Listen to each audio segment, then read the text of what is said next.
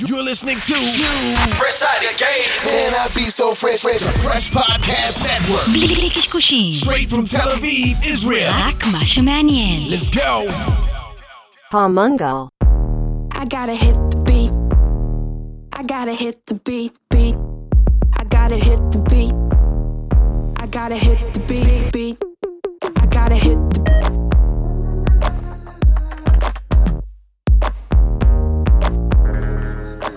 אנחנו בפנים, המנגל יזמות מיתוג שיווק ודיגיטל, תודה רבה לכל המאזינות מאזינים שלנו ברחבי הגלקסיה. אנחנו צוות המנגל, יוס הגדול חגי גולדובסקי, מה קורה פורקוש? אמ, תודה לכל מי שהגיע לסדנה. אה, תמיד, למה אתה חושב שמעניין אנשים עכשיו על הסדנה? עוד פעם אתה מדבר על הסדנה, שחרר כן, אותנו, אני- בואו קודם כל נתקדם. זאת הייתה חוויה מרוממת, כן. וזה היה מפרך, זה היה מאוד אנרגטי, אה, אבל זה בטח לא הייתה הפעם האחרונה, אבל קודם כל רצינו לציין את האירוע הזה בחיינו. אה, וזהו, מאוד נהנינו, הבנו שגם אתם נהניתם, ואני בהחלט בהחלט מקווה שיהיה המשך לדבר. כן, טוב, כן. מה בא לך לדבר היום? יש לי הרבה דברים לדבר עליהם. הרבה. אני, תראה, לדבר זה המקצוע שלי בין היתר, אז אני... אז בוא נראה, בוא... אה, יש מה שעצבן. אותך השבוע, קודם כל, החודש, חוץ ממני באופן כללי. יש משהו שמעצבן אותך חוץ ממני? מה שראית, אתה באמת אה, העלית בקבוצה, יש לנו קודם כל, למי שעוד לא יודע, ובואנה, הקבוצה מתחילים להיות בה מלא אנשים, יש לנו קבוצת אה, פייסבוק שנקראת המנגליסטים, שבאמת שם אנחנו גם מעלים איזשהו תוכן אה, מעבר לפודקאסט ובכלל, וגם יוס ואני עונים שם על שאלות, מעלים דיונים על מיתוג, על שיווק בכלל, ומדהים לראות שכבר עברנו 300 איש תוך כזה שבועיים. כן, אה, הכל ואת- אורגני כמובן, אנחנו לא... מי שמגיע, מגיע מרצונו החופשי. כן, CPI על האפס אה, וכל השאר גם. אה, אבל באמת תודה, ואם בא לכם באמת לקבל עוד מידע ולהתערבב איתנו בסושיאל, אז אה, חפשו מנגליסטים בפייסבוק. סביר להניח שנאשר אתכם, הקריטריונים שלנו, שלנו הם שלא תהיו בוט, פחות או יותר, כן, נכון? מאוד נמוכים. הקריטריונים שלנו מאוד נמוכים. כן, אבל באמת, טוב, בוא, בוא נצלול קצת, אני רוצה לדבר על דברים מעניינים, לדעתי. אבל קודם כל ידיעה מעניינת, אצי, בוא, בוא נעשה, אצי כאילו, יש ישראלים שמכירים את אצי, יש ישראלים שלא כל כך מכירים את אצי, נכון? בארצות הברית אצי זה... זה פלטפורמה מאוד גדולה, היא סוג של אי-ביי כאילו שהוא יותר dedicated לווינטג' ו art, כאילו יד שנייה שהוא... זה, זה סוג של marketplace כזה, נכון? כן, אה, כן, אתה יכול בעיקרון למכור, אה, למכור את מר- מרכולתך שם. אה, וכן, אז- לנהל אז- סטייל של אז שופיפיי אה, ידיעה שאתה אה, תאהב באיך מסתכלים מותגים בפלטפורמות גדולות גם על קהלים צעירים, ואנחנו אוהבים את דור הזי כמובן, אנחנו גם בסדנה, דרך אגב, ייחסנו המון חשיבות לדור הזי, ניתחנו שם אה, דמוגרפיות של קהלים ופרסונות, אבל אה, דור הזי, מעבר לזה שהוא הוא, הוא ה-early adapter, שהוא כבר לא early, אבל הוא זה שגדל לתוך טכנולוגיה וחי אותה, הם הולכים להיות, אנחנו מסתכלים 10-20 שנה קדימה, הם הבני 30-40 שיהיו ה main consumers של העולם. ה millennials אה, של הבאים. ה millennials של ה-Z. כן. אז בקיצר, אצי אה, רכשה לפני שבועיים פלטפורמה שנקראת דיפופ, דיפופ, אוקיי? ב-1.6 מיליארד דולר, זה סכום מטורף בכל קנה מידה, גם, אתה יודע, סטארט-אפים שזה לא הנפקה, אה, ושהיא בעצם, היא כאילו, היא dedicated לאופנה, יד שנייה, רק מה הקהל שנוצר סביבה, הקהילה, היא חבר'ה צעירים. של דור ה Z, וזה מאוד מעניין בכלל כטרנד, כי זה גם וינטג' וזה, ואתה יודע, אצי, הקהל שהיה קצת יותר בוגר, יותר old school, ודיפופ היא כאילו האצי של הצעירים, ולפי הנתונים פה יש להם 26 מיליון יוזרים, 90% מהם מתחת לגיל 26, אה, ולפי הערכות של אצי, ב-24 שוק יד שנייה בארצות הברית יעמוד על 64 מיליארד דולר, ששוב, אנחנו מדברים שכנראה רוב הפעילויות של ה... הם ב-E, זאת אומרת, רוב הרכישות הן נעשות בפלטפורמות אונליין, וזה מאוד מעניין לראות דווקא איך ישן לחלוטין, אחי, יד שנייה וינטג' לא טקי, מתחבר בפלטפורמה שקונה אותה פלטפורמה שאתה יודע, מה הולך פה, ג'יזוס קרייסט. אז קודם כל, אה, מה שמעניין תמיד זה להסתכל ולהסיק מזה על לאן התרבות ולאן בני אדם אה, הולכים ולמה הם עושים את מה שהם עושים. ו... אה, אפשר להסתכל על זה מצד אחד בתור, אה, טוב, אולי פרקטית בעקבות המגפה ובעקבות המצב הכלכלי ובעקבות אה, אנשים שאיבדו את מקום העבודה שלהם, אז אנשים מתחילים אה, לחפש גם איך לרכוש דברים אולי אה, בפחות כסף, אבל גם איך למכור דברים שהיו עליהם כדי לעשות עוד כסף. אבל אה, באופן היותר עמוק, אה, אתה מבין שיש איזשהו אה, טרנד שהוא כבר נמשך כמה שנים, שזה שאנשים כן אולי רוצים להתחבר לדברים שיש להם גם סיפור ודברים שיש להם איזושהי מסורת או, או, או מורשת מאחוריהם, שזה באמת מוצרים שהם לא מוצרים חדשים, שהם נתפסים יותר כ... נגיד אם אני קונה עכשיו אייפון, או אני קונה אה, אה, בגד שהוא חדש, אז, אז אה, או אופנה עכשווית, או שזה משרת אותי ברמת הסטטוס שלי של איך אני נתפס, אבל יש פה עוד איזשהו לייר, שזה שאנשים אולי רוצים... אה, גם להחזיר דברים, אה, טרנדים של פעם, של, של, של לפני 20 שנה, 10 שנים, 30 שנה, ואנחנו רואים את זה ב, ב, בתרבות שלנו, ב, גם ב, בטלוויזיה, בתכונות טלוויזיה שדיברנו עליהן, אה, שמחזירות את, את, את, את, את העשורים הקודמים, וגם, וגם כל מיני פתאום מוצרים שפתאום צצים לך, ואנשים מתחברים פתאום לקובייה ההונגרית עוד פעם, ו... אה, ולמוזיקה של אה, פעם, ואנשים, אה, אפילו אנשים צעירים שכביכול לא חיו אז, זה לא נוסטלגיה, נגיד, אני, שאני אוהב את המוזיקה של שנות ה-80, כי אני גדלתי בתקופה הזאת, אלא אפילו ילדים שההורים שלהם מקשיבים למוזיקה הזאת, ופתאום הם מתחברים למוזיקה הזאת, והם אולי מנסים להתחבר לאיזושהי תחושה שהם... הבינו, שהם שמעו שפעם, בשנות ה-80 היה ככה, והיינו מסתובבים בחוץ, והיינו חיים בטבע יותר, והיינו חברים, והיינו נוסעים על אופניים, ו... והסיפורים האלה אולי, אה, אה, ואני גם העליתי את המחשבה אותי של אולי דור הזי הוא קצת פחות קר ומחפש להיות מנוכר מכפי שנדמה לנו, ואולי... אה, החבר'ה הצעירים כן מחפשים להיות מחוברים למשהו יותר חמים. אני, אני לא יודע מאיפה אמרת קר מנוכר, זה קר מנוכר מבחינה אומרים חברתית, בגלל שהם מעורבים כן, של נראה דבר, כאילו מצד שני מנותקים. זה לא נכון בדיוק, כי יש לך היום, אה, יש המון מודעות אצל צעירים גם לטבעונות, לאיכות סביבה, ללייפסטייל, לחיים יותר אקולוגיים ובריאים. זו מודעות שבוא נגיד אה, לפני 20 שנה לא הייתה קיימת אתה- אצל חבר'ה צעירים. אתה מרים לי עכשיו, פשוט אתה, אתה דורש את זה כאילו שאני אגיד לך. מה זה קשור למה שאמרתי? מה, מה זה מה זה קשור? קשור עכשיו לזה שהם אה, מחוברים לטבעונות ולאקלים, לזה שהם מחפשים כאילו להיות מחוברים לאיזשהו משהו ש... שהיה פעם כאילו. אה, סליחה. אז חי- לא, הייתה חסרה המילה פעם. כן. כי הם מחוברים למשהו. מחוברים. לאג'נדה, כאילו, כן, התכוונתי. לא, לא, לא דיברתי אתה על מדבר על. נוסטלגיה, בסדר, דיברתי על נוסטלגיה, אבל של אנשים שלא, שזו לא הנוסטלגיה שלהם. תשמע, תראה, ג'וש סילברמן, שהוא ה-CEO של אה, אצי, הוא- הוא- הוא- ששאלו אותו על הרכישה עם אנליסטים, אז הוא אמר... מקרה משלנו, אני מבין. ברור שהוא כן, מש... כן. אתה מכיר אה, מה? אקזיט מטורף או חברה עם שווי מעל מיליארד דולר שהיא לא שלנו? סליחה על ה... זה- לא משנה, טוב, בוא נרד נו, מזה. יאללה. אבל הוא הגדיר את זה, זה ה quote שלו, דור ה Z הוא קבוצה דמוגרפית עצומה והם קובעים טרנדים. אני לא חושב שצריך אפילו להרחיב על המשפט הזה, הוא מאוד מאוד פשוט. אה, אתה יודע, קודם כל צעירים תמיד קובעים טרנדים, גם ב fashion, גם במוזיקה, אבל גם בטכנולוגיה, זה מאוד מאוד חשוב לציין את זה.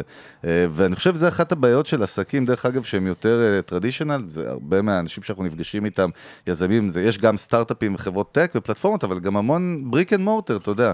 ולהם מאוד מאוד קשה להבין את השינויים האלה, כי הם לא חוו אותם בעצמם, אתה יודע.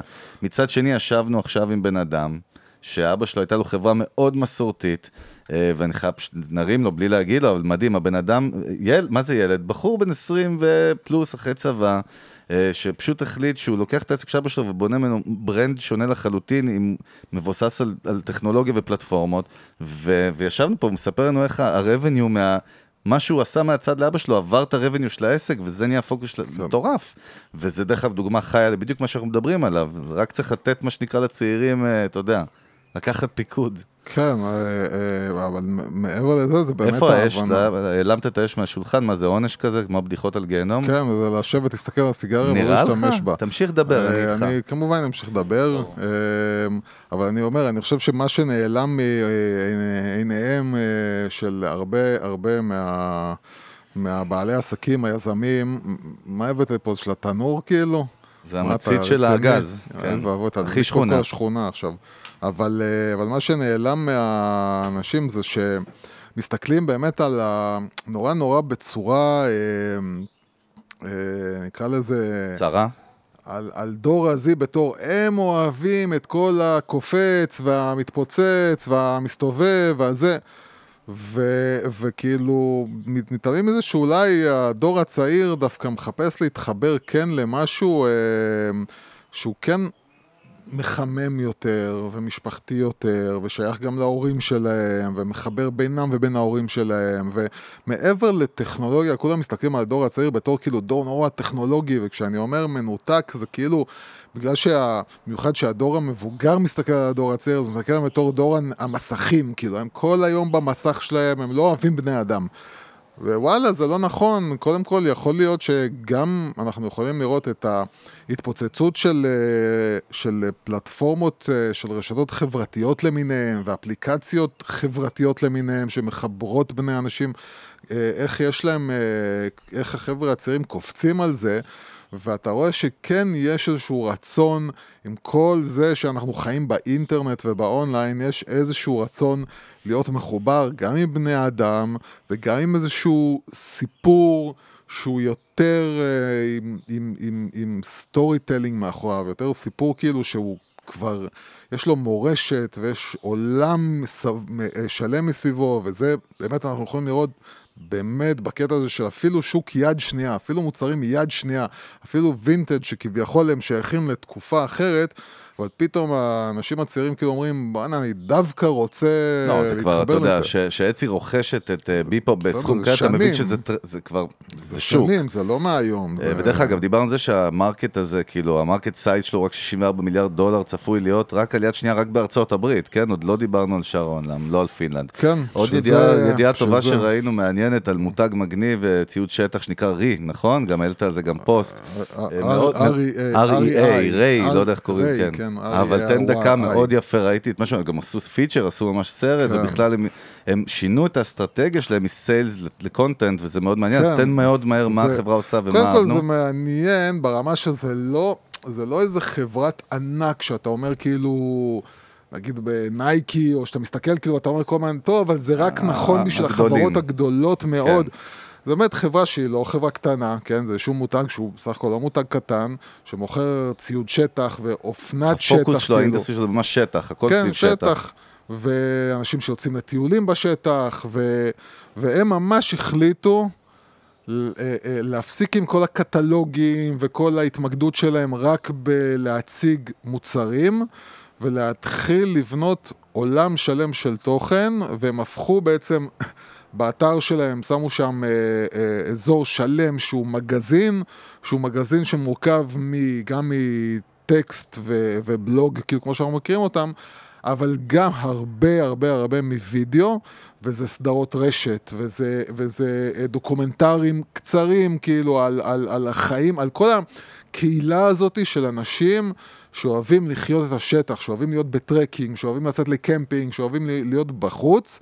ועד ממש להקמה של סטודיו אמיתי, סטודיו לסרטים, אה, מה שנקרא independent, סרטים עצמאיים, קטנים, שמוגדרים של תקציבים של מיליון עד שלוש מיליון דולר, והם אה, כן, הם התחילו מלהפיק את הסרט קולנוע הראשון שלהם, שממש כאילו הגיע לפסטיבלים, ו... אמנם uh, עקב המגפה uh, הוא בעיקר חי באונליין, אבל הוא מגיע, הוא הגיע לאמזון והוא uh, חלק מאמזון פריים, והם מדברים על זה שמתכוונים להתייחס לעצמם בתור חברה שמפיקה פיצ'רים ממש, שהולכים לבתי קולנוע, שהעולם, הסיפורים שלהם זה הסיפורים של אנשים שחיים בשטח וכל ה... כל התוכן בעצם הוא סביב החוויה הזאת של השטח ושל החוץ. אבל זה מובא על ידי סיפורים, על תוכן ממש ברמה הכי בידורית שלו. טוב, בוא נלך מפה עוד דוגמה קטנה על תוכן לפני שנצלול. אה, מה שאהבתי, פשוט אהבתי, הוא לא קיים מהיום, אבל אה, נחשפתי דווקא לסרטון שלהם טרנדי שהיה בקורונה. אני הולך להכי corporate שיש, שזה HP, הכי corporation, ומסתבר של-HP, מי שיודע, יש HP Studios, באמת חטיבה שלהם פנימית, לא ב outsource, שהם מייצרים, מנסים לייצר תוכן. זה די ליים, כי אם אתה הולך להסתכל באמת על התוכן של HP, נגיד ביוטיוב שלהם מלפני הסדרה הזאת שהסרטונים שמה שאני מדבר עליו עכשיו, זה הכל תשעמם, וגם אתה רואה בצפיות, שלסדר גודל של חברה כמו HP, אתה אומר, זהו, זה, אלה, זה מה שהם אבל בסדר.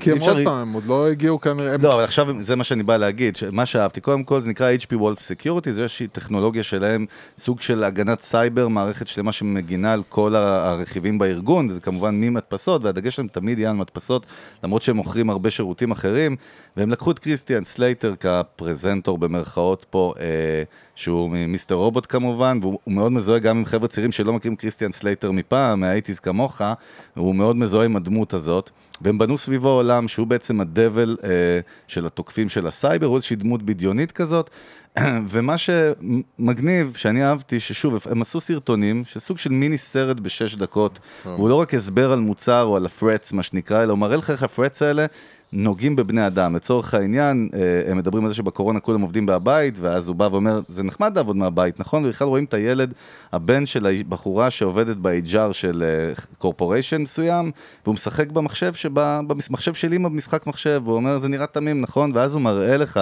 דרך סיפור, איך מהילד הזה, ארגון שלם יכול ליפול ולהפיל אנשים, להפיל בני אדם. ומה שאהבתי, זאת דוגמה כשאנחנו מדברים, ובייחוד B2B זה הרבה יותר מאתגר, כשאתה בא לספר סיפור או לגעת באנשים, אתה לא יכול לעשות את זה דרך טכנולוגיה הכי מדהימה שתהיה בעולם, או בהסבר שלה, אתה חייב לגרום לאנשים אה, רגשות, רגש של פחד, רגש של ביטחון, הם יצרו שם בסדרה הזאת.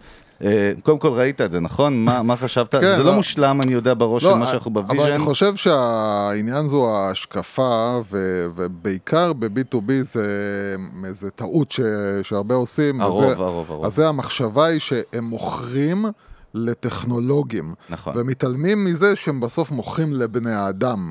וכל התהליך מכירה, גם שזה חברה מול חברה, וגם שזה מוצרים טכנולוגיים, בסופו של דבר אתה מוכר לבן אדם. וכשאתה מנסה לגעת, אתה מנסה לגעת בבן אדם, ולא בזה שהוא רוצה עכשיו את הנתונים האלה דווקא במוצר שלך, אלא הוא כבן אדם, יש לו את הפחדים שלו, ואת הבעיות שלו, ואת הכאבים שלו, ואתה פונה לזה, אתה פונה לחלק האנושי בלקוח שלך. ו, וזה בעצם מה ש... ועוד פעם, אנחנו, אה, גם חברה גדולה כמו HP, בסופו של דבר היא מתחילה לגשש את דרכה בעולם התוכן, אז קודם כל מתחילים לאט לאט ועושים גם טעויות, אבל, אה, אבל בגדול אנחנו, אנחנו מתחילים, הם, הם גם מתחילים להבין שבסופו של דבר אם אתה רוצה לדבר לבני אדם ואתה רוצה לשכנע בני אדם, וכמו שאנחנו יודעים, עסקים עושים בין אנשים, אז אתה חייב לפנות בצורה ובשפה ובאופן שבני אדם צורכים ומדברים, וזה עוד פעם לבוא ולהעביר מסר כביכול עסקי, אבל להעביר אותו בצורה שהיא מעניינת, שהיא מבדרת, שהיא מותחת, שהיא כמובן נראית טוב, כי זה HP בסופו של דבר, הם לא יכולים לעשות את זה משהו שלא נראה טוב, וכמובן עם שחקן שהוא בסדר גודל, ו, ו, אבל בסוף בסוף בסוף זה באמת ההבנה ש... שכל אחד מאיתנו יכול לקבל, וכל עסק, ולא משנה מי אתם, זה שבסוף מדברים לאנשים. בצד השני, הלקוח שלכם הוא בן אדם שבמקרה, כנראה, אולי צריך את השירות או את המוצר שאתם מוכרים. נכון. אבל זה בן אדם, אתם מדברים לבן אדם. ואנחנו אומרים גם לבני אדם, ודרך אגב, אחד ה... תמיד כשיושבים מולנו, אה, ש- שעבדנו או מייעצים למותגי B2B, זה מצחיק עד כמה תמיד הגישה שלנו מבחינתם היא לא מובנת בהתחלה. שאנחנו אומרים, הרי מה, מה B2B אומר? B2B אומר, טוב, אני מוכר לארגונים, כן, או לחברה, ויש אה, אה, מקבל החלטות אחד בחברה. ותמיד אז מה הם אומרים לנו? תשמע, זה מאוד narrowing, כאילו ה targeting הוא מאוד קטן. אתה לא יכול באמת לעבוד עליו שאתה עושה mass campaigns או זה, אתה יכול לעשות brand awareness.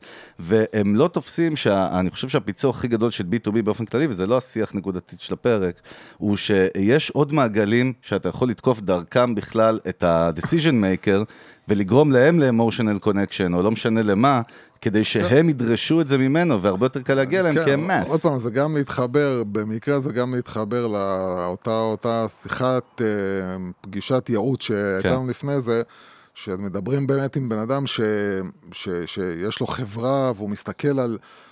בוא תגדיר לי מי הקהל לקוחות, ואז אתה אומר, רגע, אבל פרסונות, יש פה כן. גם קהל לקוחות הרבה יותר רחב, המעגלים. שכשאתה מדבר אליו ואתה משכנע אותו, אתה בעצם גורם לו לדרוש בצורה עקיפה את המוצר שלך. וברגע שהשוק או העול- ה- ה- ה- ה- ה- השוק הרחב יותר יתחיל לדבר ולהגיד כאילו אני רוצה אותם, אותם, אותם, אותם, זה משפיע על כל השרשרת עד אליך. אז, אז גם ב-HP, כשאתה מדבר אל המזכירה הזאת והילד שלה, שהיא המזכירה, היא לא עושה את ההחלטה לגבי איזה מערכת סייבר תקנה החברה, אבל כשהיא עכשיו מזדהה עם הסיפור שאתה מספר לה, והיא הולכת עכשיו לבוס שלה ואומרת, תקשיבו, אני שמעתי של-HP יש איזשהו פתרון מדליק, מדהים כאילו, בדיוק לבעיה הזאת, וזה מתחיל לחלחל, עולה מלמטה עד למעלה. אז זהו, זה, זה מה שרציתי באמת לדבר, מפה נצלול לתוך הפרק, ורציתי לדבר באמת יש על... פרק. כן, אוקיי. אני לא יודע, תגדיר את זה איך שאתה רוצה, fuck feature, בסדר? אה, אבל כן רציתי לדבר על emotional connection, emotional connection with brands, מה שנקרא. יש איזה דרך אגב מושג מקצועי בעולם של branding, פעם זרקנו באחד הפרקים הראשונים, זה נקרא brand intimacy, ו brand intimacy זה איזשהו פרמטר, איזשהו benchmark למדוד עד כמה הלקוחות שלך באמת מחוברים למותג. אז בואו נתחיל מהסוף, ויש מחקר שלקח 400 מותגים אה, אה, גדולים, וזיקק מזה תובנות של למה צריך brand intimacy, איך מייצרים, זאת אומרת, איך המותגים שבאמת הצליחו לייצר את ההתקשרות הרגשית הזאת עשו את זה, וקודם כל, הדבר הראשון שצריך להבין, כשאנחנו מדברים על brand intimacy, המחקר הזה מראה שיש יתרון פיננסי מובהק לחברה שייצרה את ה brand intimacy עם לקוחות. ופוקוש, איכשהו, עדיין 98% מ business owners, מ corporation ועד לסטארט-אפ ועד למכולת, לא באמת, ואני אומר, אנחנו נחזור על זה עוד אלף פעם, לא באמת מבינים למה צריך לייצר את ה emotional connection הזה. אז, אז, אז כאילו, אני אתחיל מהסוף מה, מה אני חושב, ומשם אני אזרוק את זה רגע עליך. מבחינתי לא מעניין כמה הטכנולוגיה שלכם מדהימה. לא מעניין אותי כמה המוצר שלכם טוב. זה, זאת אומרת, זה ודאי שזה חייב להיות ברקע וזה הקטליזטור.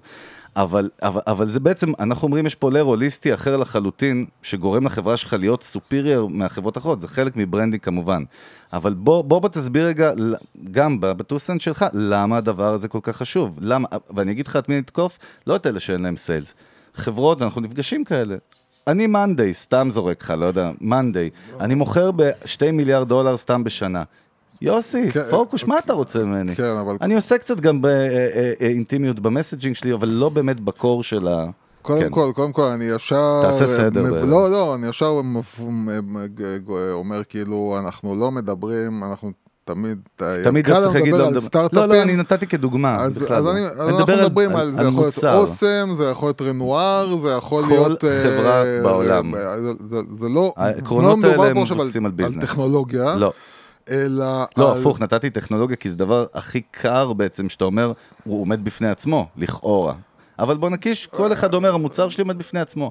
עזוב, אני כן, עושה זה- 5 מיליון שקל בשנה מהמוצר שלי, מה אז, אתה רוצה ממני? אז אני אומר, אז, אז, אז אה, במיוחד כשאנחנו מדברים על, על, על ישראל, אז יש פה כאילו איזושהי אה, בעיה כזאתי, שאנחנו מורגלים מאלף סיבות אה, תרבותיות לחשוב רק על.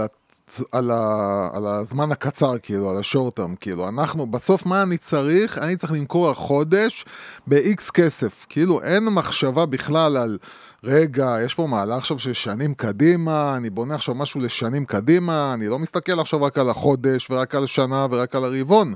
אני בסופו של דבר, אם אני לא באתי עכשיו להיות איזה שרלטן שמביא מכה כן, ברור. וזהו, אז אני צריך להסתכל על תקופה של שנים, וכאילו אין את ההסתכלות הזאת, והבעיה מתחילה מכאן, שאין את ההסתכלות הזאת של אני בא ואני אני, אני רוצה לבנות עכשיו אסטרטגיה לזמן, ר, ר, לזמן ארוך. ארוך, וכשאני בא לבנות. אסטרטגיה לזמן ארוך, אז זה לא מספיק ברור שאני צריך להסתכל גם על מכירות, ואני צריך לעשות כסף, ואף אחד לא אומר שלא צריך לעשות כסף, וצריך להסתכל על איך אני מוכר בסוף, זה הבוטם ליין, כאילו אם לא מכרתי ולא עשיתי כסף, אז לא עשינו כלום.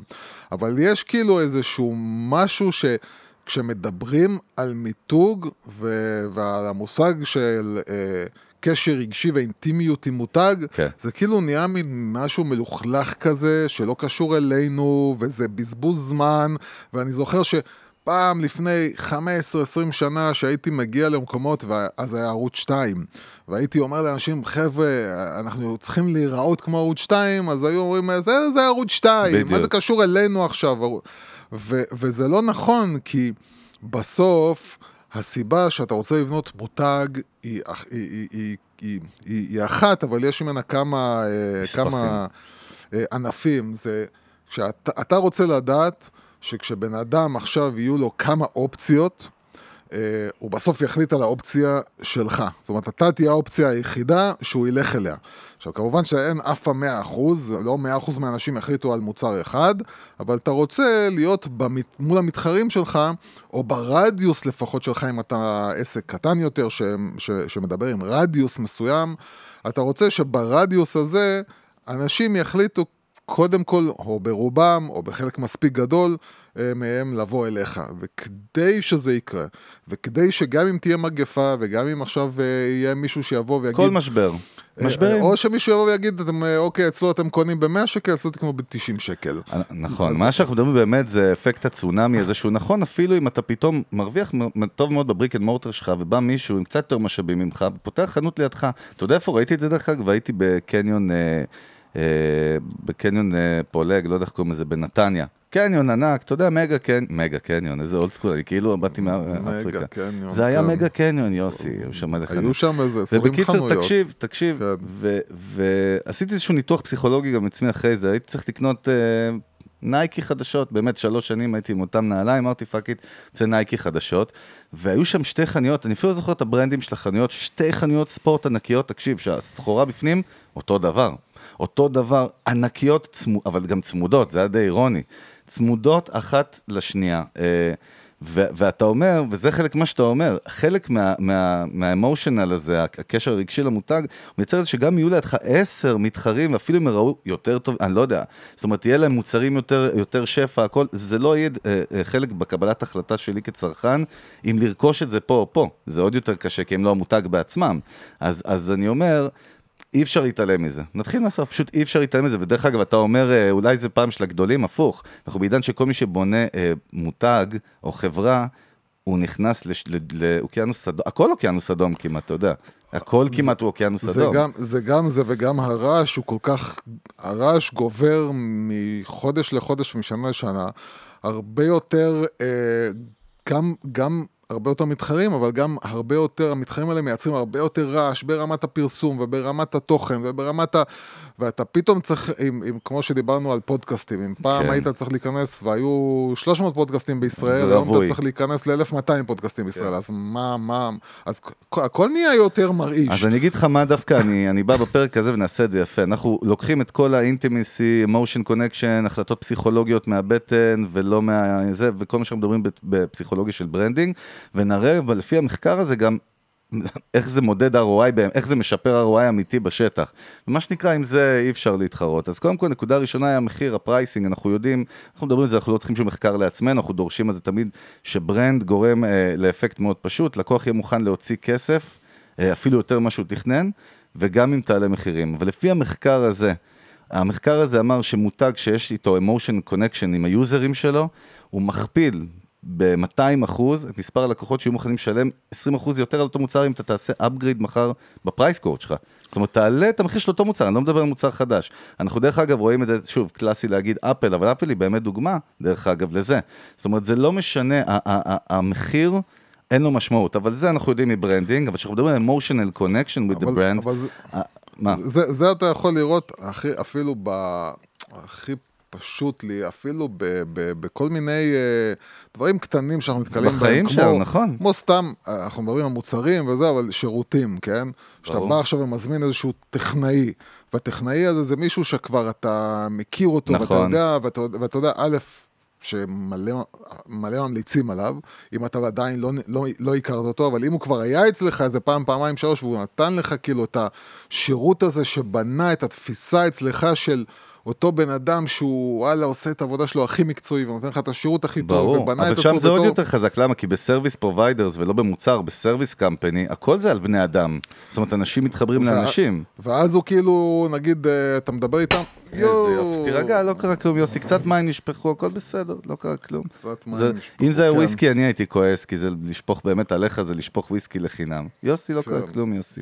כן, לא, טוב, אני אתה לא אתייבש ילד, בינתיים. היית אני- בסיירת. אני אתייבש בינתיים. כן, תתייבש, סליחה, בריכה של זה, של... אה, כן. אני- אני אשכשך בינתיים במים. כן. אה, אבל, אבל אה, למשל, אם עכשיו אתה מדבר עם אותו טכנאי, ופתאום אומר לך, רק שתדע, שהעלינו את המחירים שלנו ב...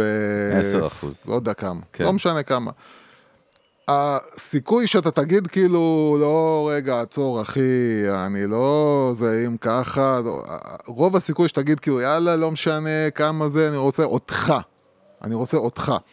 את אותו, אותו הדבר קורה לנו גם עם מותגים שהם לא בני אדם, עם אתה מדבר על נייקי, או שאתה מדבר על אפילו, לא, אנחנו, אני מנסה כן להוריד את זה לדברים יותר קטנים ויותר ישראלים, כאילו זה בטח במזון. אני יכול להגיד לך שוב, בא... סוכן הביטוח המפורסם של סבתא שלי, כן, אבל זה, זה, זה אנשים, אני אומר כאילו, אפילו לא אם זה מזון, בכלל. אפילו אם זה, אם זה מוצרים אה, ש... יוס, בוא אני אגיד לך, ברבר שופ, אני אומר לך... שוב, אתה, אני אומר, מה? כאילו... אני לא מדבר על משהו של בני אדם, שבן אדם אנחנו מבינים אה, שברור לא שבן אדם. התחברת אליו, אז רוב הסיכויים שאם הוא נתן לך את כל מה שאתה רוצה... חנות שמוכרת שמנים ארומטיים לריפוי העור, בסדר? כן, אז אם, אז אם, אז, אז אם הלכת וקיבלת את השירות הכי טוב בעולם, ונתנו לך אותו בצורה הכי פשוטה והכי קלה, ו- וקיבלת את המוצר, וזה חשוב להבין, שכאילו אם המוצר הוא לא טוב, אז לא יעזור שום דבר, המוצר חייב להיות טוב, כן?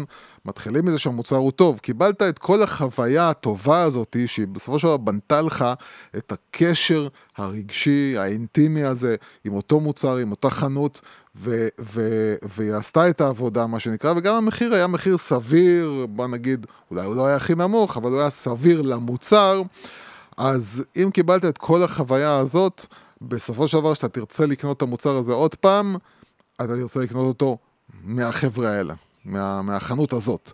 ו, וזה כולל, כן, זה כולל את השירות, וזה כולל כאילו את איך מדברים עם הלקוח, וזה כולל את הקלות. זה כולל את ה storytelling ואת התוכן שאתה מייצר, כמובן, זה הדגש הכי חזק היום, לייצר את ה emotional דרך תוכן, אין מה לעשות, זה חלק, אבל זה בהכל, נכון. דרך אגב, אתה צודק, אתה יודע, אפילו סתם טריק שעולה לי, הרי אנשים מסתכלים על לקוחות כמשהו קר בסופו של דבר.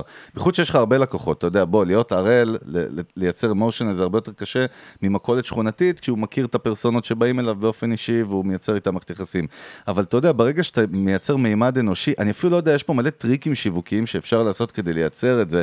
אתה יודע, לשאול את הבן אדם כגיידליין של המותג, בספר מותג, שכל נציג שמדבר עם לקוח, צריך לשאול אותו איקס שאלות על. איך אתה, אתה שמח היום? מה, לא יודע, אתה יודע, ברמה, זה מגיע לרמות האלה בסוף, בטקטיקות בשטח. ויש כן, מותגים שעושים ברור, את זה. יש ברור, מותגים שעושים ב, את זה. ברור שכשאני, אני, ודרך אגב, יצא לי כאילו, האמת, אה, לא מזמן, כן, אה, אה, לדבר דווקא, נראה לי, על זה? אם אני זוכר נכון, חברה, עם חברת ביטוח. וואלה. ואני לא יודע אם יצאתי, פשוט נפלתי על, ה, נציג. על הנציגה הזאת הספציפית כן. שהיא כזאת. אבל נפלתי על מישהי שהייתה מאוד מאוד לא יודע, מאוד שמחה ואנושית, וכל הזמן דיברה איתי בקטע של, לא נורא, אנחנו נעזור לך, אנחנו נפתור לך את הבעיה, אני פה בשביל זה, אני, אל תדאג, אני אעשה הכל, אני...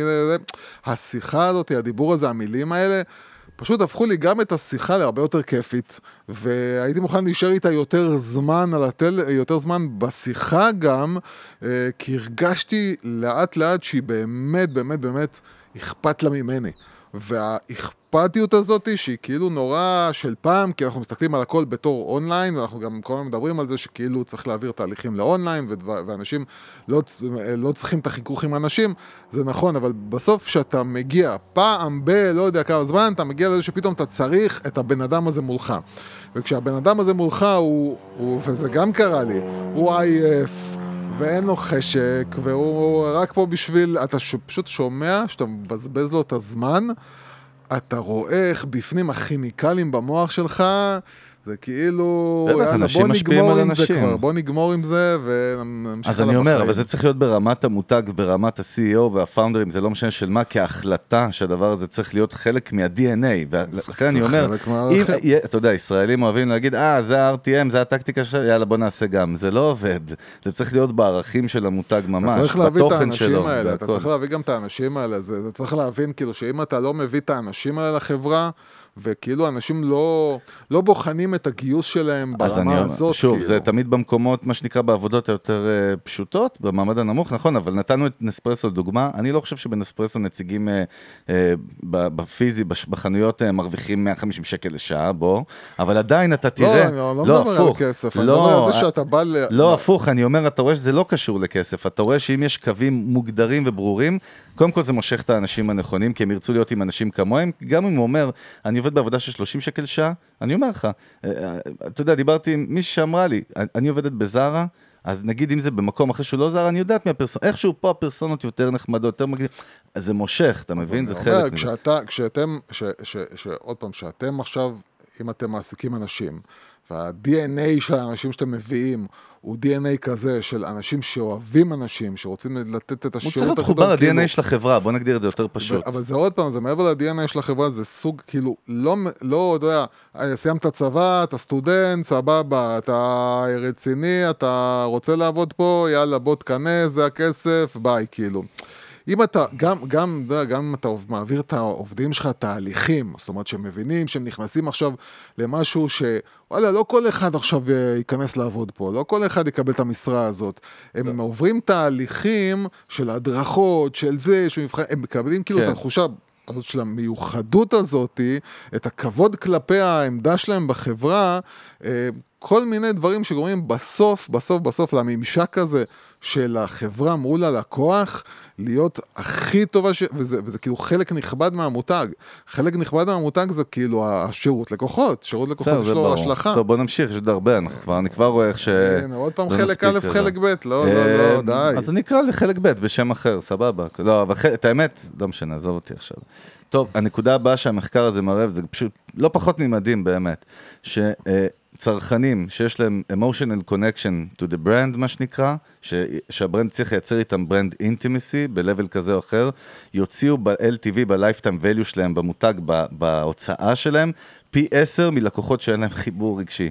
רצינו מספרים, אנחנו תמיד אומרים שאנחנו מדברים הוליסטי. אתה, אתה, מבין את המשמעות? פי עשר, ודרך אגב, הוא אומר עם דגש על לקוחות חדשים, שזה מעניין, כי תגיד, שמע, אמושיונל ברנד זה רק לקוחות מאוד מאוד ותיקים שלי, יש להם היסטוריה איתי, אז בכלל לא, מסתבר שפי עשר. התייחסותך לנתון אז, הנ"ל, אז, אז. קודם כל, קודם כל אני מתייחס לעובדה שגם אנשים שכביכול לא מכירים אותי, גם הם מוציאים יותר כסף. איך זה כאילו? הרי הם כביכול לא, לא מכירים אותי, אנחנו לא פיתחנו. אלא מה? שכשאתם מותג, כשאתם עובדים נכון כמו שצריך, ואתם ייצרתם איזשהו, זה, זה, זה איזשהו משהו הוליסטי כזה. אתם ייצרתם איזו הילה כזאת סביב החברה, שההילה הזאת היא מכה גלים. זאת אומרת, גם הבן אדם שעדיין לא, לא בילה איתכם זמן, לא הכיר אתכם באופן, אה, מה שנקרא, קרוב, כן. השם וה... זה- feel, זה- החיבור, כן. לא, לא ה-look and feel, כאילו. גם ה- ה-look ה- and מה- feel. לא ה-look and feel. גם ה-look and לא. ה-look and גם. ה-look and לא. גם. לא. כן. אה, השם שיצרתם, המוניטין שיצרתם, התפיסה שנוצרה בחוץ, שעדיין לא חלחלה אצל אותו לקוח, הוא לא בזבז איתכם זמן בשביל להכיר אתכם באופן אישי, אבל יש משהו בגלי האתר שנמצא, שברגע שעבדתם בצורה מאוד אנושית ויצרתם את הקשר הזה, וזה המוניטין שלכם, גם בן אדם עכשיו שנכנס חדש, הוא נכנס עם איזושהי תפיסה שהוא קיבל, שהוא שמע, שמסתובבת שם אתה בחוץ. יודע, יש משהו, ואנחנו נותנים אנלוגיה מהפודקאסטים שאנחנו עושים, אבל כשאנחנו מדברים על לייצר תוכן שמחבר, מייצר חיבור רגשי, זה מתחבר למה שאתה אומר, וגם מה שהמחקר אומר על לקוחות חדשים. שאתה, שלקוח יתחבר לתוכן מסוים שלך ויתחיל לצרוך את התוכן של מותג, כן? אפילו אם הוא עוד לא ביקר פעם אחת בחנות לרכישה, ברגע שהוא נכנס, נגיד לחנות פיזית אפילו, אני מדבר, הוא מרגיש כאילו הוא מכיר את הפרסונות, הוא מכיר את המותג, יש לו איזושהי היכרות רגשית איתו, ו- וזה אחד, וזה חלק בערך וזה דרך מה- אגב אחד מהדברים שריי, שדיברנו עליהם, עשו, כן. זה הם לקחו עובדים שהם זיהו אצלהם בחנויות, אה, שהם זיהו אצלהם את החן הזה ואת החבר'ה שעוברים מצלמה, והם פשוט התחילו לתת, לתת להם תוכניות ב- ב- בערוץ יוטיוב שלהם, והתחילו לתת להם כאילו להיות חלק מהתוכן.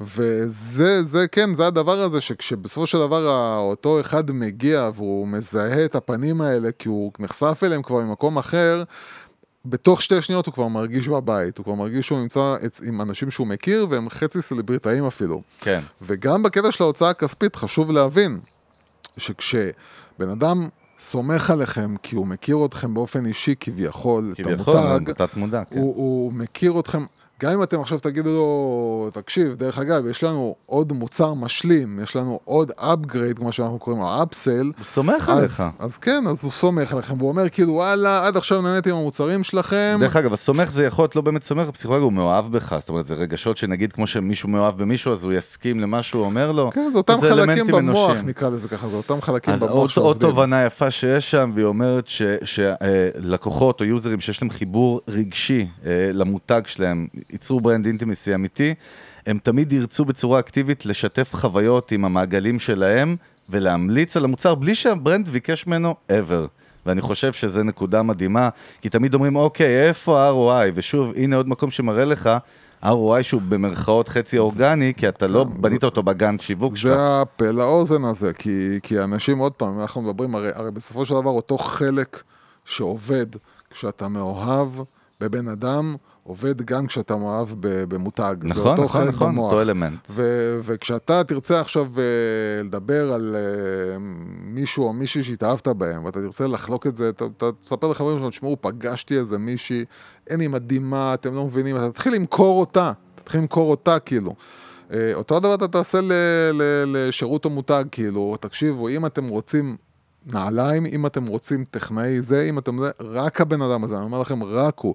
קודם כל, זה מין משהו בטבע שלנו, שככל שיותר אנשים משתמשים במוצר הזה, זה נותן לנו איזשהו אה, אישור, כאילו, לעצמנו, שעשינו כן. כאילו את הצעד הנכון. אז, אז אנחנו מנסים למכור, כמו שאנחנו רוצים למכור לאנשים שכדאי לכם להיות טבעוניים. זה איפשהו עוזר לנו להרגיש טוב במקום שלנו. אז זה מין משהו טבעי כזה שקורה, ובסופו של דבר, כן, אנחנו לא מדברים עכשיו על תיצרו מותג כי זה מגניב וזה סקסי וזה כאילו מה שכולם אומרים, אלא זה ליצור מותג כי בסוף זה יביא את המכירות, זה מביא כן, את הכסף. אז זהו, דיברנו על זה גם, יש, יש דוגמה באמת, והיא קלאסית, ש, שבאמת עלתה לי, ו, ו, כי, כי פשוט ראיתי אותה פעם אחת קורית מול העיניים שלי, וזיקקתי מזה תובנה, דיברנו על זה גם, אה, שיש שש עקרונות של אה, פסיכולוגיה, למה אנשים רוכשים מוצרים או שירותים, שש עקרונות ב neuromarketing, באמת אחת מהם זה העניין של קהילה, להיות שייך לקהילה, ודיברנו גם בינינו, וזה קטע, תחשוב על הארלי דיווידסון, זה קלאסי, הרי ארלי הוא לא האופנוע הכי יקר, אה, ויש אופנועים, ויש גם אופנועים של BMW ושל כאילו, לא יודע מה, אבל שים לב, בן אדם עכשיו יעמוד בתחנת דלק עם ארלי. ויעמוד לידו מישהו אחר, יגיע גם עם ארלי, שניהם אה, מרעננה והרצליה, שניהם, כל אה, קשר. שניהם דפקו אקזיטים, אה, והם בני 50 כבר, כי זה הארלי של, זה התפיסה של ארלי היום, הם עמידים, אבל לא משנה. איכשהו יראה אותו בתחנת דלק, הם יכולים לפתח שיחה ולמצוא עצמם יושבים על כוס קפה. לא ראינו מישהו עם טויוטה רב 4, או אפילו עם מרצדס, שיעצור לידו מישהו עם האוטו וזה ייצר להם איזשהו בונד רגשי, בלי שהם מכירים. וזה פשוט, אתה יודע, מדהים, ארלי, דרך אגב, אבל קודם. כל, קודם כל אני כן חושב שכשבן אדם רואה בן אדם שמשתמש במוצר דומה, לא משנה מה, יש כבר זה נכון, זה משהו, אלמנט אחר של שייכות יש לקהילה. איזה משהו שאנחנו כאילו שנינו באותו מקום. לא, אבל אתה מסכים איתי שבעניין יש- הארלי באמת עם, עם רוב בסדר, המותגים של הארלי רכב זה- לא ייצר את הבונד הזה ביניהם כבני אדם, סבבה. בסדר, ארלי בסדר. באמת זה משהו שייצר איזשהו מערכת ערכים מסוימת. שהיא ש- קהילה ולא אנחנו- סמל סטטוס, היא הרבה יותר בסדר, מסמל כי אז סטטוס. אנחנו, אם אנחנו משתמשים בזה, אז כנראה שלנו מגיעים מאותו עולם ערכים. אבל היום גם נוצר מהלך אחר, הפוך כאילו.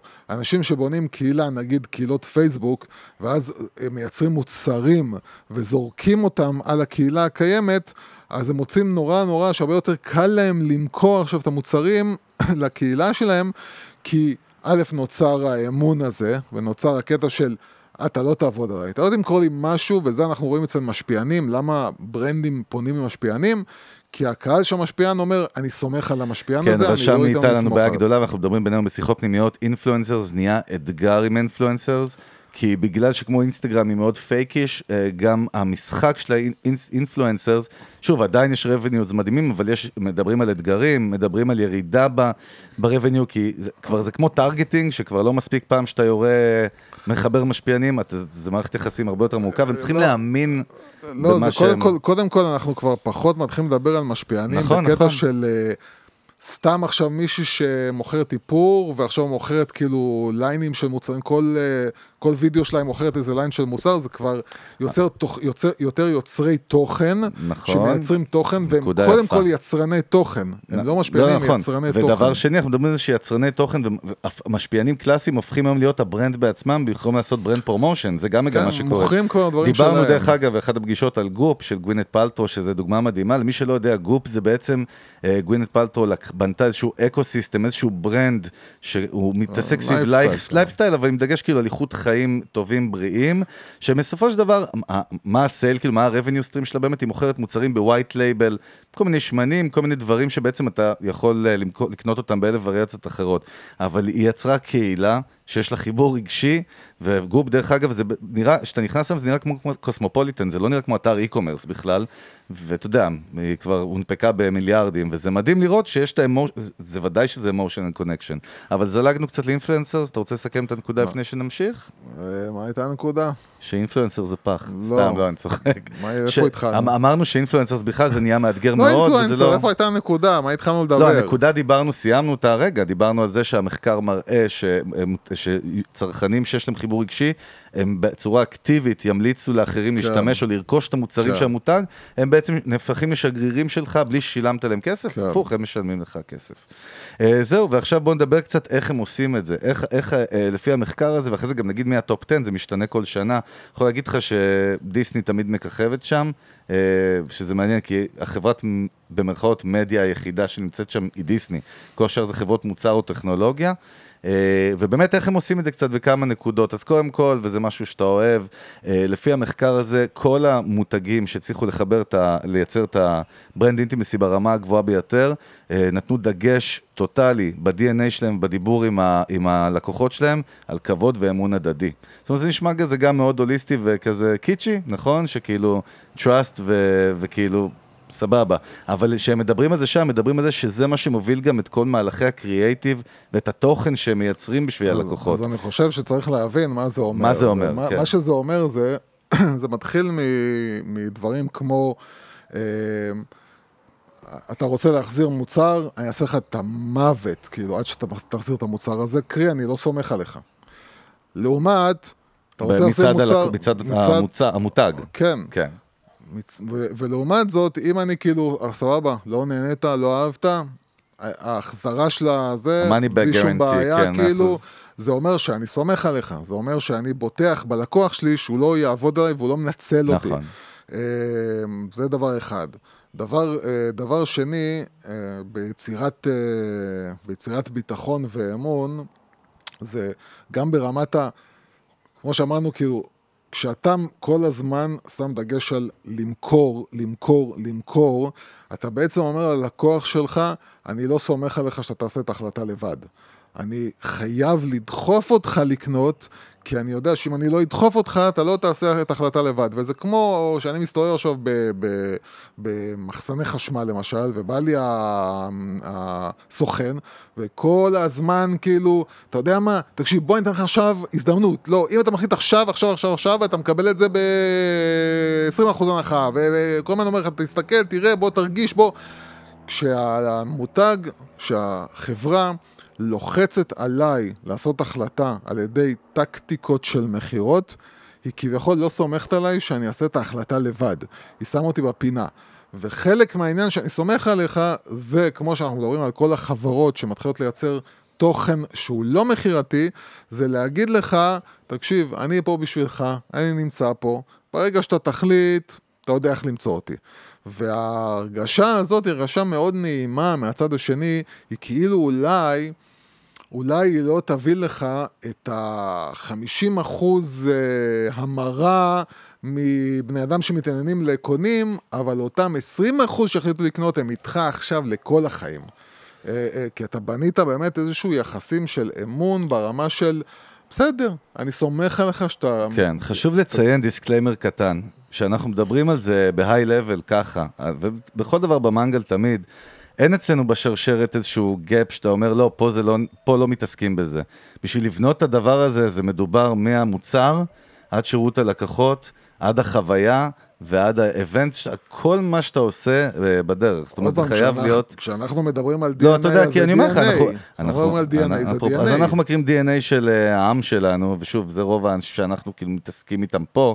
אז אתה יודע, בדרך כלל, טוב, נעשה את זה פה, אבל פה עזוב אותי, אתה מבין? כאילו, פה אני לא... אש- לא, חשוב הבעיה, להבין. הבעיה מעבר לזה זה שכאילו אתה עושה את זה, אתה עושה את זה חודש, חודשיים, שלושה, ואז אתה מחליט שזה לא עובד. כל מה שאנחנו מדברים עליו, זה רק למי שרוצה לבנות פה נוכחות לשנים, ומבין שהוא עכשיו בונה גם תהליך של מכירה, הוא גם צריך להביא את, הלקוחות שלו שיקנו, אין מה לעשות, הוא לא יחיה, אבל גם הוא מבין שהמעלה, אני רוצה לקחת ולבנות לעצמי אנשים שהם ילכו איתי לאורך כל הדרך, וזה תהליך, כן. זה לוקח זמן, זה לא שלושה חודשים, אין מה לעשות.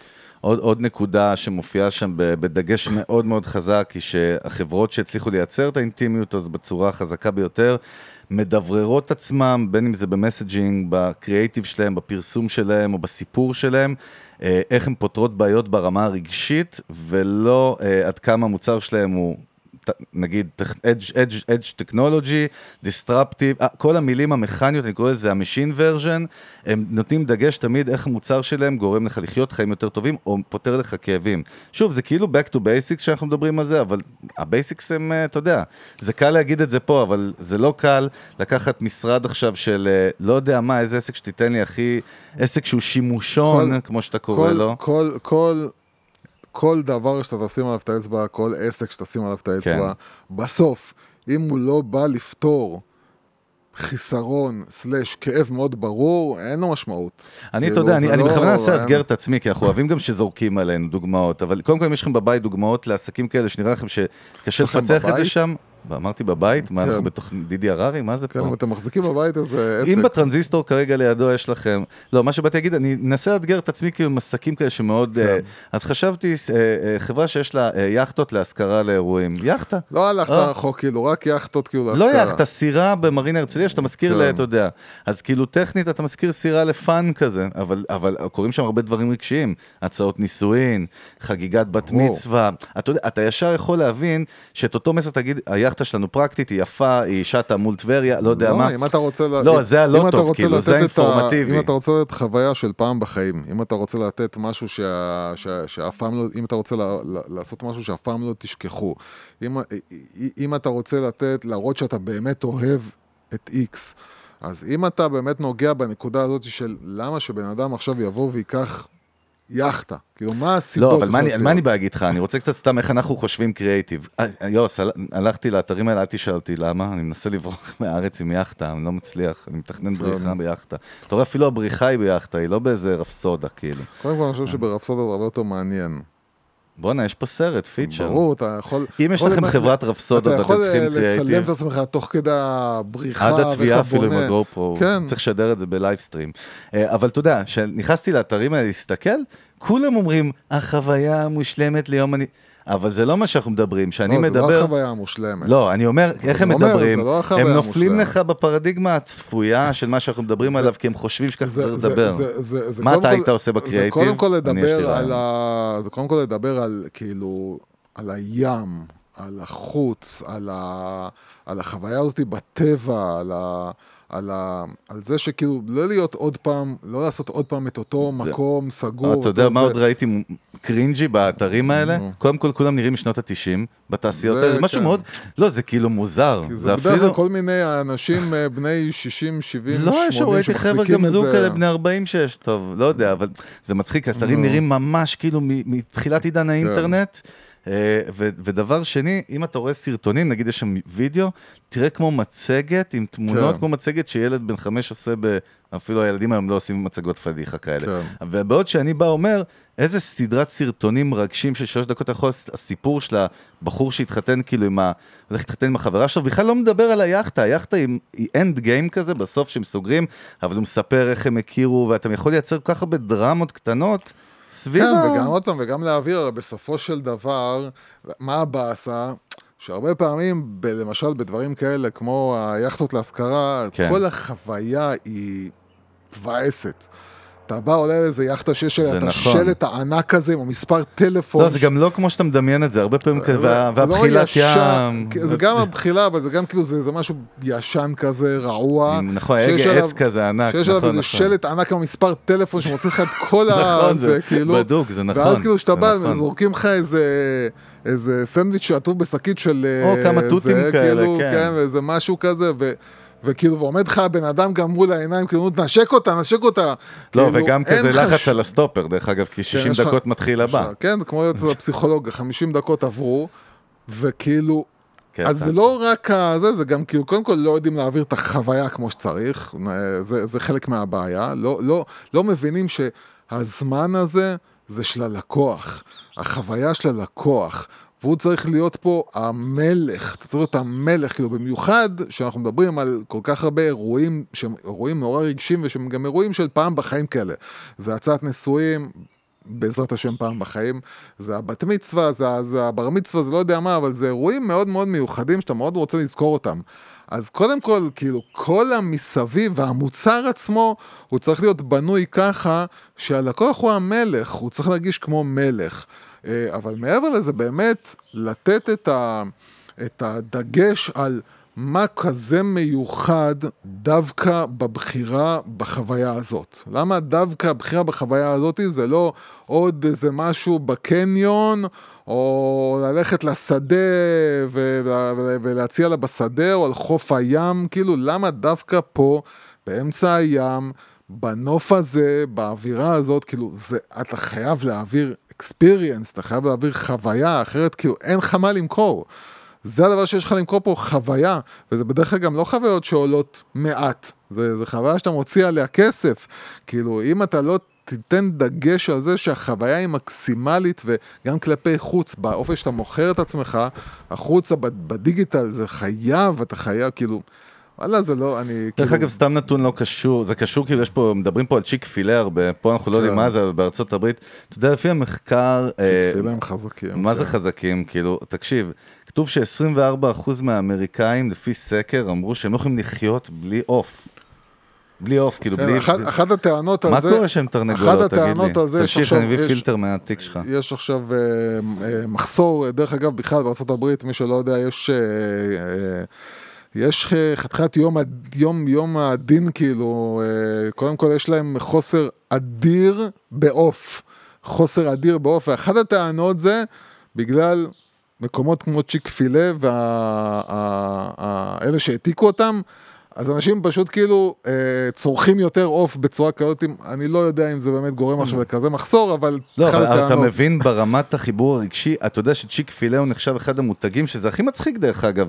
הוא הכי כאילו, אה, לא בדיוק אקולוגי, לא בדיוק עוזר הסביבה, אתה יודע, מזון מהונדס תעשייתי, לא, אבל אה, באמושיונל לא ברנדס, זה אחד המותגים, אז הברנדים אני לא יודע אם הכי זה חזק. מהונדס ותעשייתי, אני חושב שאחד המכירה שלהם היא גם... זה fast style- food, מה זאת אומרת? כן, אבל זה- fast food style In-N-Out, שמנסים כן כאילו להכניס קצת טיפה אה, טריות ובריאות. זה לא In-N-Out בדיוק. זה לא, זה ניסיון... לא משנה, עזוב, מה שאנחנו, זה לא הנקודה. ניסיון של להכניס הנקודה כן היא קודם משהו כל אחר. שתבין, שכש-24% מהאמריקאים אומרים שהם לא מסוגלים לחיות בלי עוף, זה אומר שחלק ניכר מהם לא מסוגל לחיות בלי צ'יק פילה. אז אני אומר, כי הם, כן, כי הם, כי הם, בנו. הם בנו, הם גם בנו מנות שהם עשו באז מטורף סביבם, שגרם לאנשים ללכת מכות בתור בשביל, בשביל להגיע למנה הזאת הספציפית. אה, אז, אה, אז, אה, אז כן, כאילו, ודאי, ודאי, ודאי שגם פאסט פוד, שזה דבר שהוא כביכול... אצלנו נתפס בגלל הארץ ובגלל הרשתות שעובדות פה כל כך, כל כך בצורה כל כך לא נכונה, אז כאילו כל ה-fast food הזה נראה לנו כמו משהו שאנחנו באים, חוטפים והולכים, כן? וב- אבל בארצות הברית זה תרבות, זה תרבות, כאילו, יש רשתות שבנו תרבות סביב טוב, זה. עכשיו עוד נקודה, והנקודה הזאת היא רגישה והיא טריקית, בואו נדבר אליה. דיברנו עליה באחד הפרקים ב-neuro-marketing, בכל הפסיכולוגיה של שיווק בכלל, אה, נקרא reciprocity, זה הדדיות, זה אלמנט של נכון, אני נותן לך, דיברנו על אפקט החתונה, אני נותן לך צ'ק, אתה תביא צ'ק, אני נתתי לך ערך, דיברנו על זה בהקשר של ערך. אני מייצר לך ערך, אתה, אתה מרגיש שנתתי לך משהו אפילו שהוא לא על כן. הכסף, נתתי לך, תרמתי לך. הערך הזה של הדדיות, הוא מוביל את כל האסטרטגיה השיווקית של חברות שהצליחו לייצר brand intimacy עם customers, הם, זה, זה, זאת אומרת, בגאנט, לא בגאנט הפרקטי של ה marketing, ב- ב essence של ה marketing זה, זה חלק מוביל שחייב להיות. עכשיו, במה זה, איפה זה הולך ליפול? ורגע, אני אומר לך איפה זה הולך ליפול. הם נותנים שם שתי דוגמאות לשתי חברות, אחת סטארט-אפ שנקרא קול cool 8, לא יודע אם אתה מכיר, זה סטארט-אפ אה, של בקבוק אה, של מים נקיים, טכנולוגיית מים נקיים, והוא מאוד כאילו environment awareness ועניינים, אה, וכאילו הם כאילו... למה אני אומר כאילו יותר מדי, מעירים לי את זה כל הזמן, אין לי כוח כבר. לא כאילו, בקיצר. אבל הם עושים את הטריק הזה, שאתה יודע, שאנחנו פחות אוהבים שעושים אותו כטריק זה, אבל הם דוגלים בו באמת, שהם באמת נותנים איקס מההכנסות למדינות מתפתחות, כן. ולייצר מים נקיים, והם מביאים שם עוד מותג נכון. תה שנקרא Tiesta, אה, שהוא כאילו אומר, אני מחזיר לקהילות, לא משנה, על ידי מאבקים כלכליים במדינות נחשלות. עכשיו, הדבר הזה אנחנו יודעים שהרבה בארצות הברית, בייחוד ראינו גם תופעת ה-fake it till you make it, שהם ניסים, ניסים להשתמש בדבר הזה כמשהו לא באמת בערכים של ה brand, אלא כי וואלה זה מוכר. עכשיו בוא נסביר למה לקוח יזהה את החרטוט הזה, אה, אם אתה עושה אותו והוא לא אמיתי. מצד שני אה, היתרון שלו. גם וורי קודם כל- פארקר שדיברנו, באמת עושה את זה מהיום הראשון. זה- קודם כל, אז, מה שלו. וורבי פארקר ובמים, למשל, אם אתה עכשיו מוכר מים ואתה נותן בחזרה דרך נושא שהוא קשור למוצר, אז זה כאילו הרבה יותר מתקשר. Make sense, נכון, זה כאילו נכון. אתה אומר, כאילו, אוקיי, אני מבין שאם מייצרים את המוצר הזה, אכפת להם מהעולם הזה.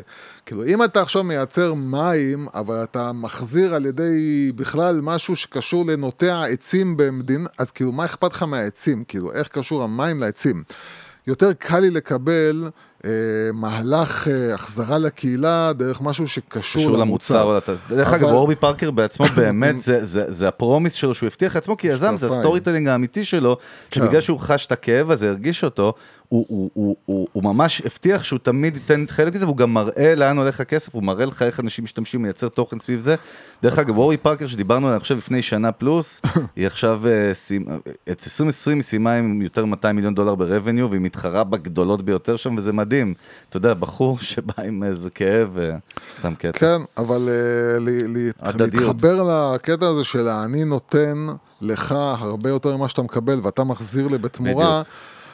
אז קודם כל זה ברמה אפילו של... אה, הכי הכי בסיסית זה כשאנשים לא מבינים למה אחוז ההמרה של האנשים שמתעניינים במוצר שלהם, לעומת, כאילו האחוז ההמרה של כמה אנשים מתעניינים וכמה אנשים קונים הוא קטן, ולמה אנשים כל הזמן אומרים כאילו זה יקר, זה יקר, זה יקר, זה בגלל שאנשים לא מבינים שאתה נותן להם את הערך ששווה את הכסף. זאת אומרת, אם בן אדם אתה מבקש ממנו 100 שקל, הוא אומר לך יקר, זה אומר שהוא לא, לא מרגיש שאתה נותן 100 שקל של ערך. אם היה, היה, אם היה מבין שאתה נותן 100 או 120 שקל ערך ואתה מבקש 100 שקל, היה אומר מה זה הכל? אז קודם כל, ההדדיות זה ברמה הבסיסית של זה לתת לפחות את מה שהבן אדם שלם עליו, אם לא יותר. לא, ברור שיותר, אחרת זה רק משהו משלם עליו, אז לא, אז, נו- אז לפחות, לא עלית לא. אז כאילו. לפ... זה גם, זה גם משהו, כאילו, גם, גם, נכון, משל... נכון. גם לתת ערך ב-100 שקל, ואתה מרגיש שאתה משלם, כאילו כן, אתה אבל אם אנחנו מקבל, מדברים על אז, המחקר הזה, הוא מראה שהם תמיד נותנים יותר, אז אלה אז, אז שפיצחו מה זה את זה. יותר? מה זה יותר? זה יכול להיות בכל אז- מיני דברים, זו הייתה אז- דוגמה אחת, אז מה שאמרתי ברגע, לך. ברגע, ברגע שאתם אה, נותנים, אה, ובגלל זה אנחנו רואים את כל המהלך של כל החברות, למה כל כך הרבה חברות הולכות על מהלך של לתת תכנים, כי הן מבינות שלא תמיד, כשאני אתן לך עכשיו במוצר, ואני אשקיע בו עוד אקסטרה שהמתחרה שלי לא משקיע, לא תמיד אני ארגיש את זה. נגיד אם אתה עושה נגיד נעליים, אדידס עושים נעליים עם חומר מסוים, אני, נייק עושים נעליים עם חומר יותר טוב. אני לא תמיד אדע להרגיש שאתה באמת משקיע יותר בחומר שלך. אני לא אדע להעריך את זה בתור לקוח. איפה אני אדע להעריך את זה בתור לקוח? בתוכן. אם אני אכנס נכון. עכשיו ואני אקבל נגיד עכשיו המון המון המון תוכן אינפורמטיבי שמרחיב לי את הידיעה, בדיוק, ונותן לי עוד להגיד. אקסטרה. אם אני עכשיו מקבל ממך פתאום עכשיו, אה, נגיד אמזון פריים, שיש להם את תוכנית הפריים, שבעצם אתה מקבל גם את המשלוחים בחינם, אבל אתה מקבל גם פתאום את כל החבילת תוכן שלהם. אז אני אומר כאילו, בואנה, אני משלם פה משהו שהוא שווה לי, אבל אני מקבל פה את כל התוכן של אמזון פריים בחינם, אז אתה אומר, וואלה, כאילו, אני יודע, זה, זה קש, קל לי להרגיש את הערך זהו, שנתת לי. חשוב שאמרת להרגיש, כי כל הדברים האלה קורים בתת המודע. הם לא דברים רציונליים שאנחנו מבינים. זה, זה מייצר אמושיונל בונד ברמה הרגשית, מה שאי אפשר להסביר איתו. אז, אז, אז כן, אז כשאנחנו אומרים כל הזמן לאנשים, תיתנו ערך, תיתנו ערך, ת- תייצרו תוכן, תיתנו אה, מידע, תיתנו בידור, תיתנו כיף, תיתנו, לא משנה מה תיתנו. אבל בן אדם יודע להרגיש, יכול להרגיש יותר קל לו להרגיש את התוכן שהשקעתם בו, הוא כאילו מרגיש שהשקעת בו. הוא מרגיש שאם, עכשיו, הוא יודע ש... אה, כל אה, האינסטלטורים הם אה, יענו לך שאתה תתקשר אליהם והם ישקיעו את הזמן בלהסביר לך למה כדאי לך לבוא אליהם. זה כולם ייתנו, אז זה לא, לא אקסטרה. אבל אם אותו אינסטלטור פתאום נתן להם עוד 50 שעות של תוכן על איך נותנים זה, וגם עכשיו עונה להם על שאלות. רוצה אני כן. אאתגר אותך לקראת סיום? רוצה אני אאתגר אותך הנקודה הזאת? אתגור שעולה לי עכשיו. אנחנו דיברנו ביום, וגם באחד הפרקים על. יזמות, אנחנו מדברים על זה הרבה, שיש עניין שאתה נותן גם יותר מדי, אה, כן. מה שקורה זה שהבן אדם מרגיש שהוא לא חייב לך כלום. זאת אומרת שהוא... שהוא כאילו, אה, הכל בחינם. יש איזו נקודה כזאת של גבול כזה פסיכולוגי, אבל יכול להיות שהוא נוגע לכמה נקודות מסוימות. לא, כי אני פה חושב- המטרה היא למכור מוצרים אני חושב בסופו של דבר. שהאתגר הוא מה קורה כשאתה נותן יותר מדי תוכן בחינם והבן אדם כאילו כביכול לא צריך אותך. שהוא לא משלם. הוא אומר, הוא אומר כאילו למה שאני אשלם? אבל עכשיו אני זה?" אשבור את האתגר שלי, לא. כי לא, כי המחקר הזה מראה שאם יש את עזוב את האמושיונל ברנד... המחקרים, עזוב את לא, לא המחקרים, מחקר. עזוב את המחקרים. יוסי, בלי מחקר. עזוב את המחקרים, החיים, החיים החיים האמיתיים. אומרים החיים אומרים שאם- אתה עכשיו, אם. אתה עכשיו מייצר מוצר, והמוצר הזה הוא make sense, שאני אבין שאני מקבל פה משהו עכשיו שהוא ברמת החוויה. שהוא ברמת המידע הנוסף, שהוא ברמת הכאילו, סבבה, נתת לי מלא מלא תוכן, אבל אני צריך מישהו הזה שיקבץ לי ויוציא לי, ואני עכשיו לא אשב לבד, ואני אוציא את כל הזה. אז עשית לי עכשיו שירות, נתת לי שירות, ולקחת לי את כל התוכן שצרכתי ממך, וקבצ'צ'ת אותו למשהו שנורא קל לי לעכל. אם נתת לי באמת סיבה הגיונית להבין למה אני משלם, שזה ברמת אה, החוויה או ברמת התוכן המזוקק, או לא משנה איך, זה לא משנה כמה תיתן, בסוף בן אדם ירצה לשלם על לקבל את זה דווקא ממך, לקבל שירות ש, ש, שאתה, ש, שהוא לא מקבל כשאתה נותן את התוכן לכולם, בסופו של דבר כל אחד צריך את השירות לעצמו, ספציפית לעצמו. אני לא, אז בשביל לקבל את השירות ספציפית לעצמי, ואני מבין שאתה הבן אדם, ואני מחובר אליך רגשית, ואני אוהב אותך, ואני אוהב את הדרך שבה אתה עובד, ואני, ואני אומר, וואי, זה כיף, תראה מה זה, הבן אדם הזה משקיע בי כל כך הרבה. הפוך. אז אני אומר, וואלה, אם אני יכול עכשיו להחזיר, אם אני יכול עכשיו לשלם על משהו, והבן אדם עכשיו, אני ארגיש שקט עם עצמי, שלא רק צרכתי, אלא גם נתתי, ובטח מהבן אדם הזה שאני אוהב וסומך עליו, אז אתה, אתה פשוט רק צריך ל- לעשות את השכל בלשלם. אם כאילו כל מה שאתה אומר זה, כל מה שקיבלת בחינם עכשיו תשלם עליו, זה לא רק שזה לא עושה שכל, זה מעצבן, כאילו, רגע, עכשיו אתה פתאום דורש כסף, כאילו, אתה כאילו, הבן אדם לא חושב, כאילו, עד עכשיו קיבלת בחינם. מה אתה מתבחן? קיבלת עכשיו בחינם. אתה אמור להיות, אה, להגיד כאילו, נכון, סבבה, הוא עכשיו מבקש כסף על זה, מגיע לו. לא, אנשים מתעצבנים, כאילו, מה, עכשיו, עד עכשיו קיב- קיבלתי את זה בחינם, עכשיו אתה מתחיל לבקש כסף, זה מעצבן, הפוך. אבל אם הבן אדם, עשית לו היגיון, אמרת לו, נכון, אתה ממשיך לקבל את התוכן בחינם, אבל אם אתה רוצה את הדבר הזה שהוא אקסטרה, אקסטרה, אקסטרה, והוא עוד עם עוד אושר, ועם חוויה, ועם עוד, יש לך את ההזדמנות לבוא ולהקשיב, ולהיות עם הבן אדם שמעביר לך את התוכן הזה כן. בחינם, אז יצרת היגיון. אצלי, בתור הלקוח, למה אני צריך לשלם? אין לך היגיון, עזוב אותך, זה הכל פייק, יוסי. טוב, אנחנו נסכם את לא זה יודע בזה. מה אמרת, אני- אתה אבל, יודע, זה היה אה, בליל מילים, אה, כמו ג'נרטור כן, של מילים. זה הסימן תמיד שצריך לסיים, כאילו. שיש מושי כזה שמע, בשכל. אם חם לי מדי, אם אני רעב, צמא, אני לא יודע, אני דיכאון, משתכשך עייף. במים ששפכת פה כן, בינתיים. אני- מי שלא רואה בווידאו, פשוט יש פה בריכה מהמים שפכתי על יוסי כן, זהר, אני יש פה ציוד בו. מאוד יקר. אה, ידיעה מהעולם, אנחנו אוהבים ידיעה מהעולם על marketing או branding, ודווקא איכשהו במקרה הכנתי אותה בלי קשר לפרק, אבל היא מתחברת יפה. והייניקן השיקה קמפיין ווייז חדש בקליפורניה. קמפיין ווייז. קמפיין ווייז, הייניקן אה, הודיעה שהיא מסתכלת אה, על ווייז בצורה מאוד רצינית בשנה הקרובה מנוע, ads, אוקיי. וזה מעניין, וקמפיין שהם עשו נקרא When you drive never drink, והלוגו בעצם, שיראו הפרסום בתוך ה-in-app כאילו יהיה, כן. אני רואה אותו פה מולי כרגע, רואים הגה שהוא כאילו הלא, אתה יודע, אסור, כן. סימן אסור, שמאחוריו בירה הייניקן, וזה, אהבתי את זה מאוד, והם מדברים שם שהאסטרטגיה שלהם היא להראות ללקוחות שאכפת להם מהם, והיא בעצם תטרגט נהגים שהולכים לווניוז או לאירועים או למועדונים או אוקיי. לזה, ו- וזה נחמד, דרך אגב, אנחנו תמיד אומרים, לא צריך לפצח את האטום בשביל לעשות קריאיטיב חכם ונכון שהוא מייצר אימפקט אמיתי. הוא יכול להיות מאוד פשוט, אבל עצם זה שהייניקן הלכה לשם, קודם כל זה שאתה כאילו אומר, אל תשתמש במוצר שלי. וזה מה שאהבתי פה כן. בפסיכולוגי, כי הם שמו את לא, ה-X על אני ההייניקן. אגיד לך, מה שהם אומרים, וזה עוד פעם הטראסט הזה, הביטחון הזה שאנחנו מדברים עליו, אני סומך על הלקוח שלי, זה כביכול, אני, אני, אני כביכול עושה קמפיין במקום שאני לא מרוויח ממנו. ב- בדיוק, בדיוק, כאילו, בדיוק. אני, אני כאילו עושה כאילו, משהו למה אתה שאת- משקיע שם בכלל? אני, אני, תשקיע אני, בפוזיטיב, לא ב... זה כאילו, אני משקיע במקום שבו אתה לא תקנה אותי. והלקוח, יש משהו מעניין מאוד בפסיכולוגיה של אנשים, שאנשים כאילו חושבים, אנשים הרבה פעמים כאילו כשהם רואים משהו יוצא דופן קורה, זה גורם להם להתחיל לחשוב על הדבר. זאת אומרת, הם לא מקבלים אותו כמשהו מובן מאליו, אלא אומרים, רגע, רגע, רגע, מה קורה פה? וכשאתה מתחיל לחשוב, אתה מתחיל לספר לעצמך סיפור, ואתה אומר, אה, רגע, אייניקן עכשיו בעצם לא מוכרים לי שום דבר, הם באמת דואגים לי, באמת אכפת להם ממני. ואני אלך עכשיו להכיל למטה לדוגמה שעולה לי לראש, לאפקט הפסיכולוגי הזה, שבא אליך איש מקצוע, כמו שאוהבים לקרוא בישראל, אה, כמו שיש, ב- איך קוראים לסדרה הזאת, אה, נו, יצאת צדיק, כן. שרואים בן אדם שהוא אומר, אתה יודע מה, באתי עד אליך, אתה לא באמת צריך את המקרר, זה היה, זה היה כאילו אה, פלאג או סוויץ', כן. או לא יודע איך קוראים לזה או זה, זה עלה שקל. אתה פעם, כן, זה קרה לי, ב-20 כן. ב-20 פעמים הבאות אתה תלך אליו.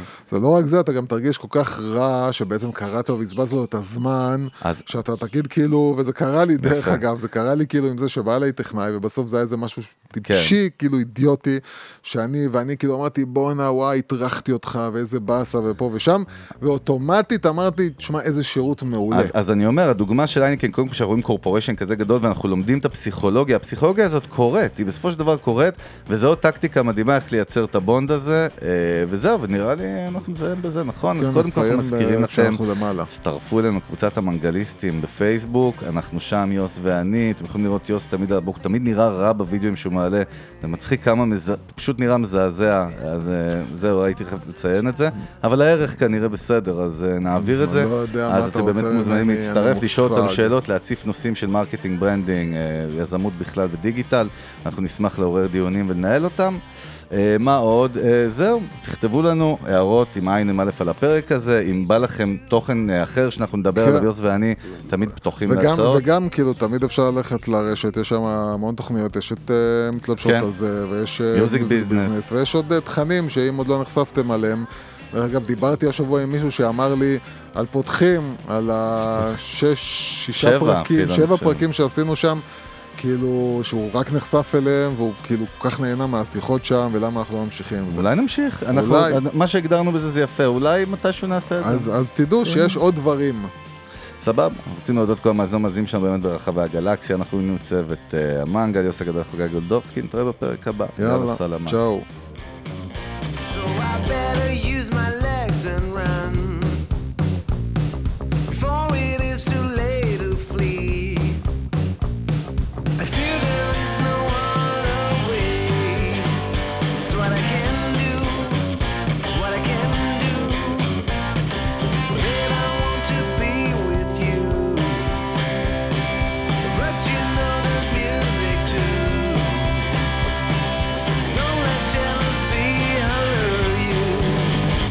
Stop this,